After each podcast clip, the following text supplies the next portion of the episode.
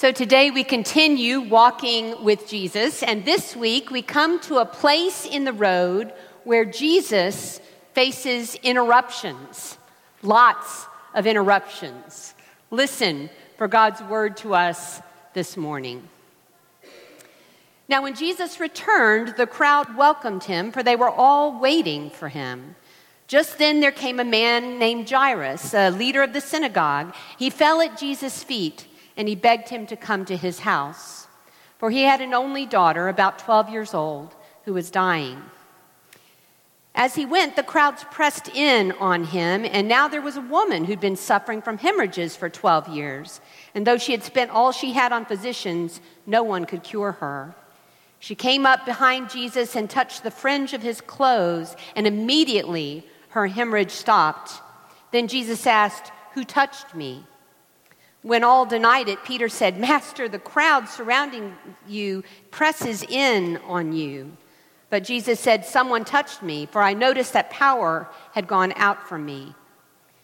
When the woman saw that she could not remain hidden, she came trembling, and falling down before him, she declared in the presence of all the people why she had touched him, how she'd been immediately healed. And he said to her, Daughter, your faith has made you well. Go in peace. While he was still speaking, someone came from the leader's house to say, Your daughter is dead. Do not trouble the teacher any longer. But when Jesus heard this, he said, Do not fear, only believe, and she will be saved.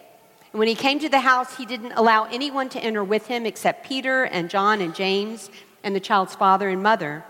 They were all weeping and wailing for her, but he said, Do not weep. She is not dead, but sleeping. And they laughed at him knowing that she was dead. But he took her by the hand and he called out, Child, get up. Her spirit returned and she got up at once. Then he directed them to give her something to eat. Her parents were astounded, but he ordered them to tell no one what had happened. This is the word of the Lord.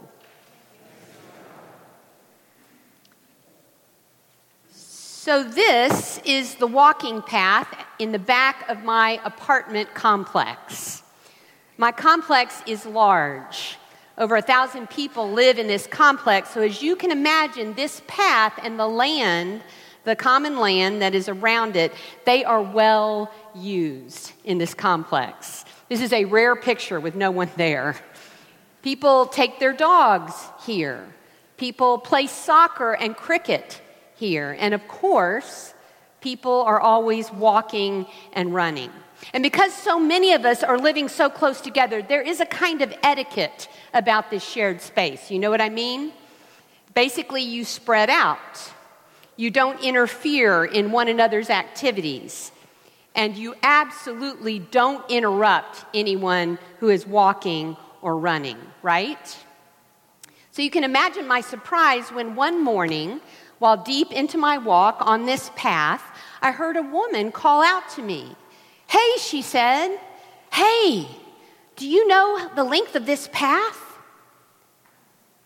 Well, perhaps it was the early hour, or maybe it was the fact that I was kind of in a Zen walking moment. Or perhaps it's because she broke our normal etiquette, but I really just stopped in my place and stared at her and said nothing. So she asked me again, Do you know the length of this walking path? And that's when I recognized her. You see, I've, I've watched this young woman for almost two years from my car, from my balcony. I've seen her often walking her dog alone while she's wheeling herself in her wheelchair. I've often wondered about her, wondered about her story, wondered about her life. And now here she was, wheelchair dog and all, right in the middle of my walking path, smiling at me and asking me about mileage.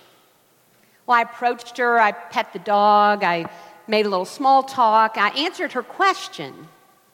And then, I'm embarrassed to tell you, and then, well, I started walking again. Because after all, I had a mile to go before breakfast. It was only later that I realized what happened, what I missed. See, I didn't ask her name.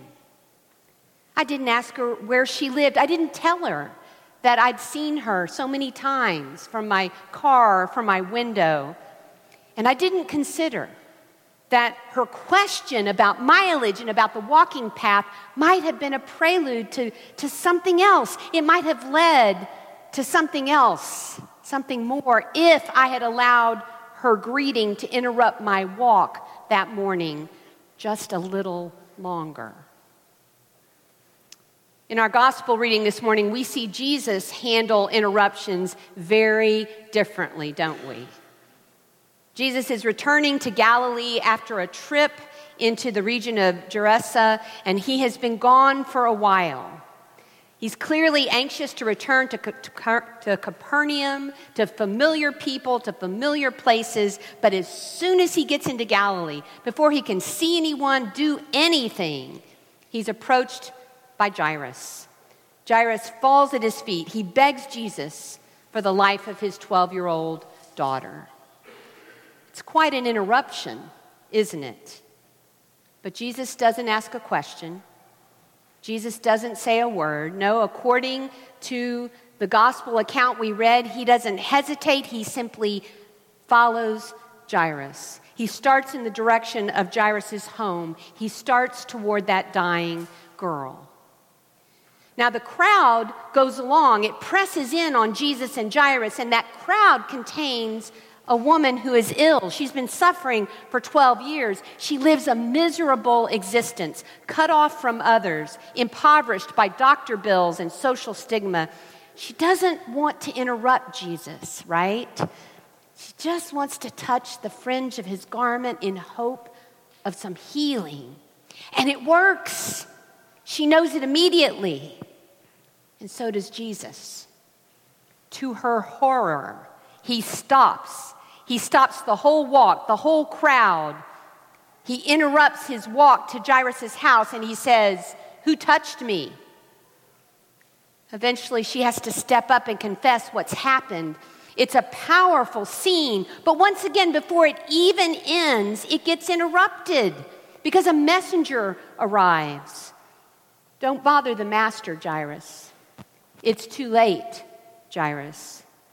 Your daughter is dead, Jairus. And one more time, Jesus moves toward that interruption. He moves on to Jairus' home, and he brings healing to that little girl as surely as he brought healing to the woman in the crowd. Interruption after interruption after interruption. Do you see? Jesus never falters in allowing compassion to interrupt his walk right? Compassion for a despairing father, compassion for a desperately ill woman, compassion for a dying child. Compassion actually trumps everything else in this scene, doesn't it? It trumps the fear, the politeness, the political correctness, the expediency, the comfort. Jesus shows God's love and power Jesus builds the kingdom of God. Jesus transforms lives, one compassionate act after another. And then he looks at his followers. He looks at you. He looks at me. He looks at our church and he says, Follow me. Walk like me. Be interrupted for instances of compassion. Be interrupted for moments of grace. Now, living like that, walking like that, it isn't natural. Not for people who want to produce, right? We have schedules and agendas, we have priorities, we have time limits, right? At least most of us. Yet Jesus shows again and again that his agenda, his schedule, always puts compassion as the priority always allows for interruptions.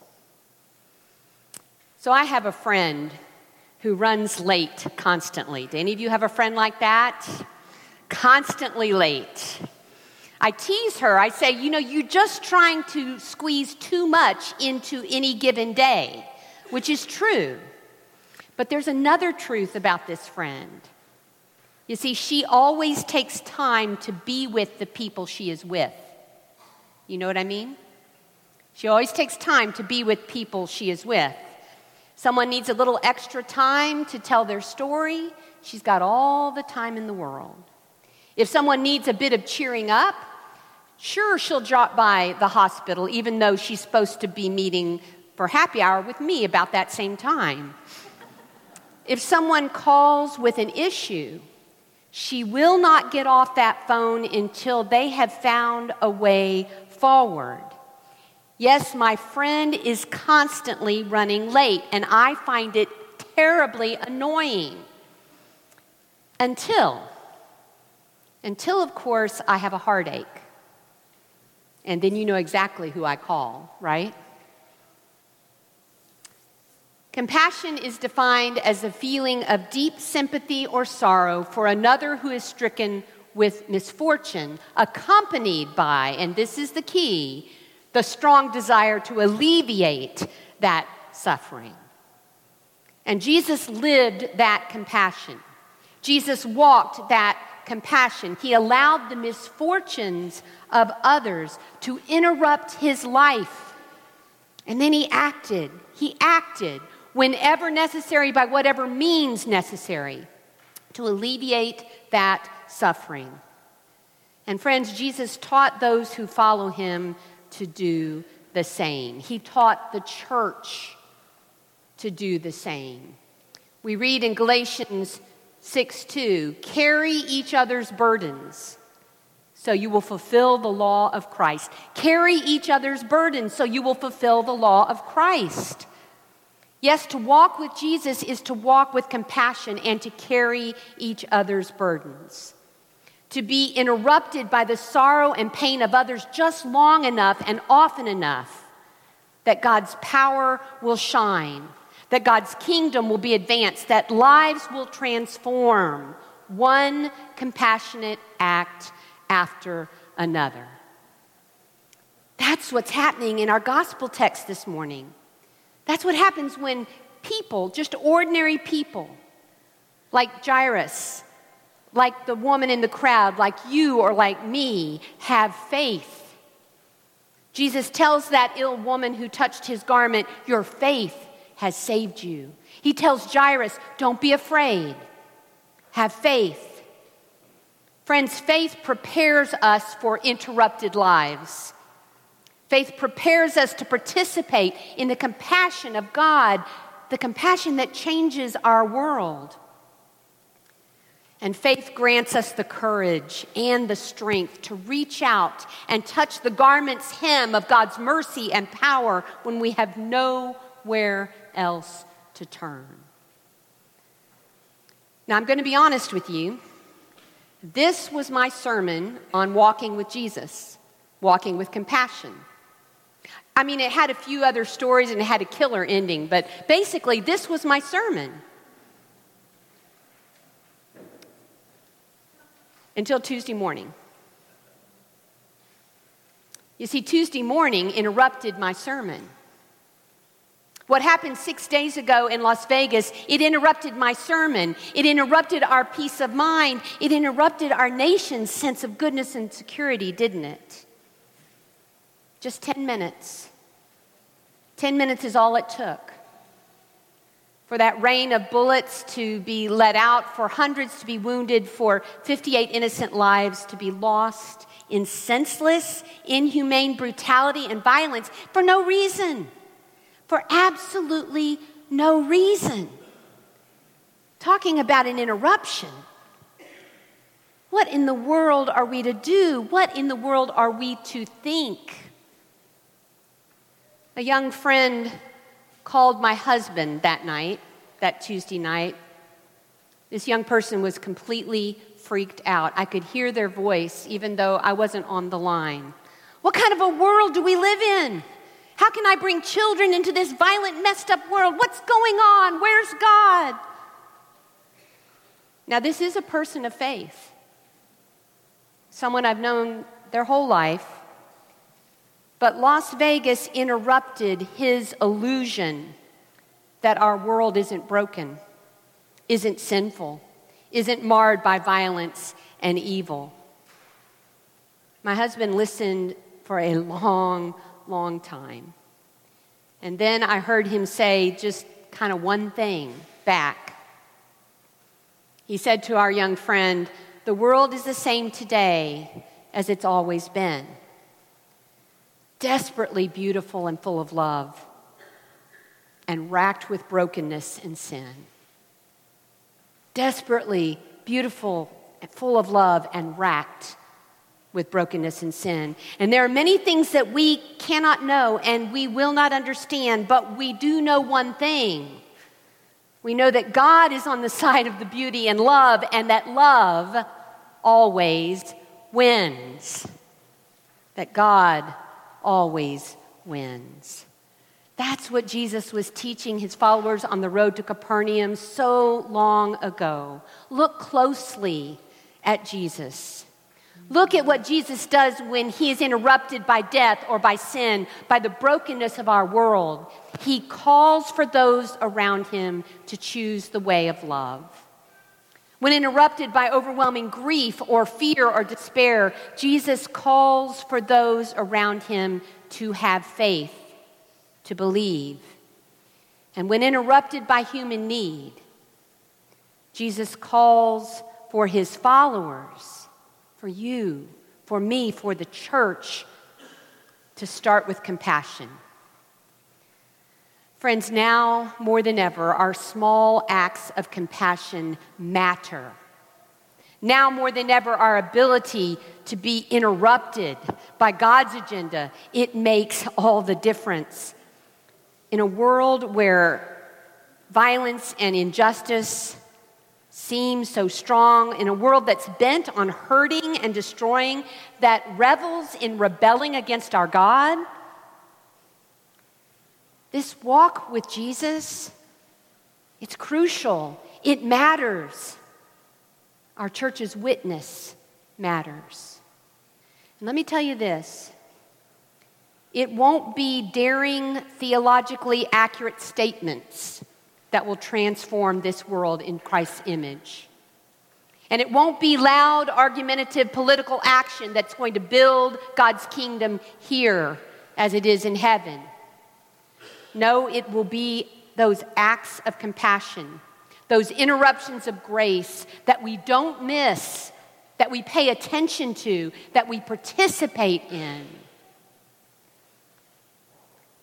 A young pastor met with his mentor every Monday, an older, more experienced pastor. They would spend a few hours together each week discussing ministry and the life of faith, life of the church.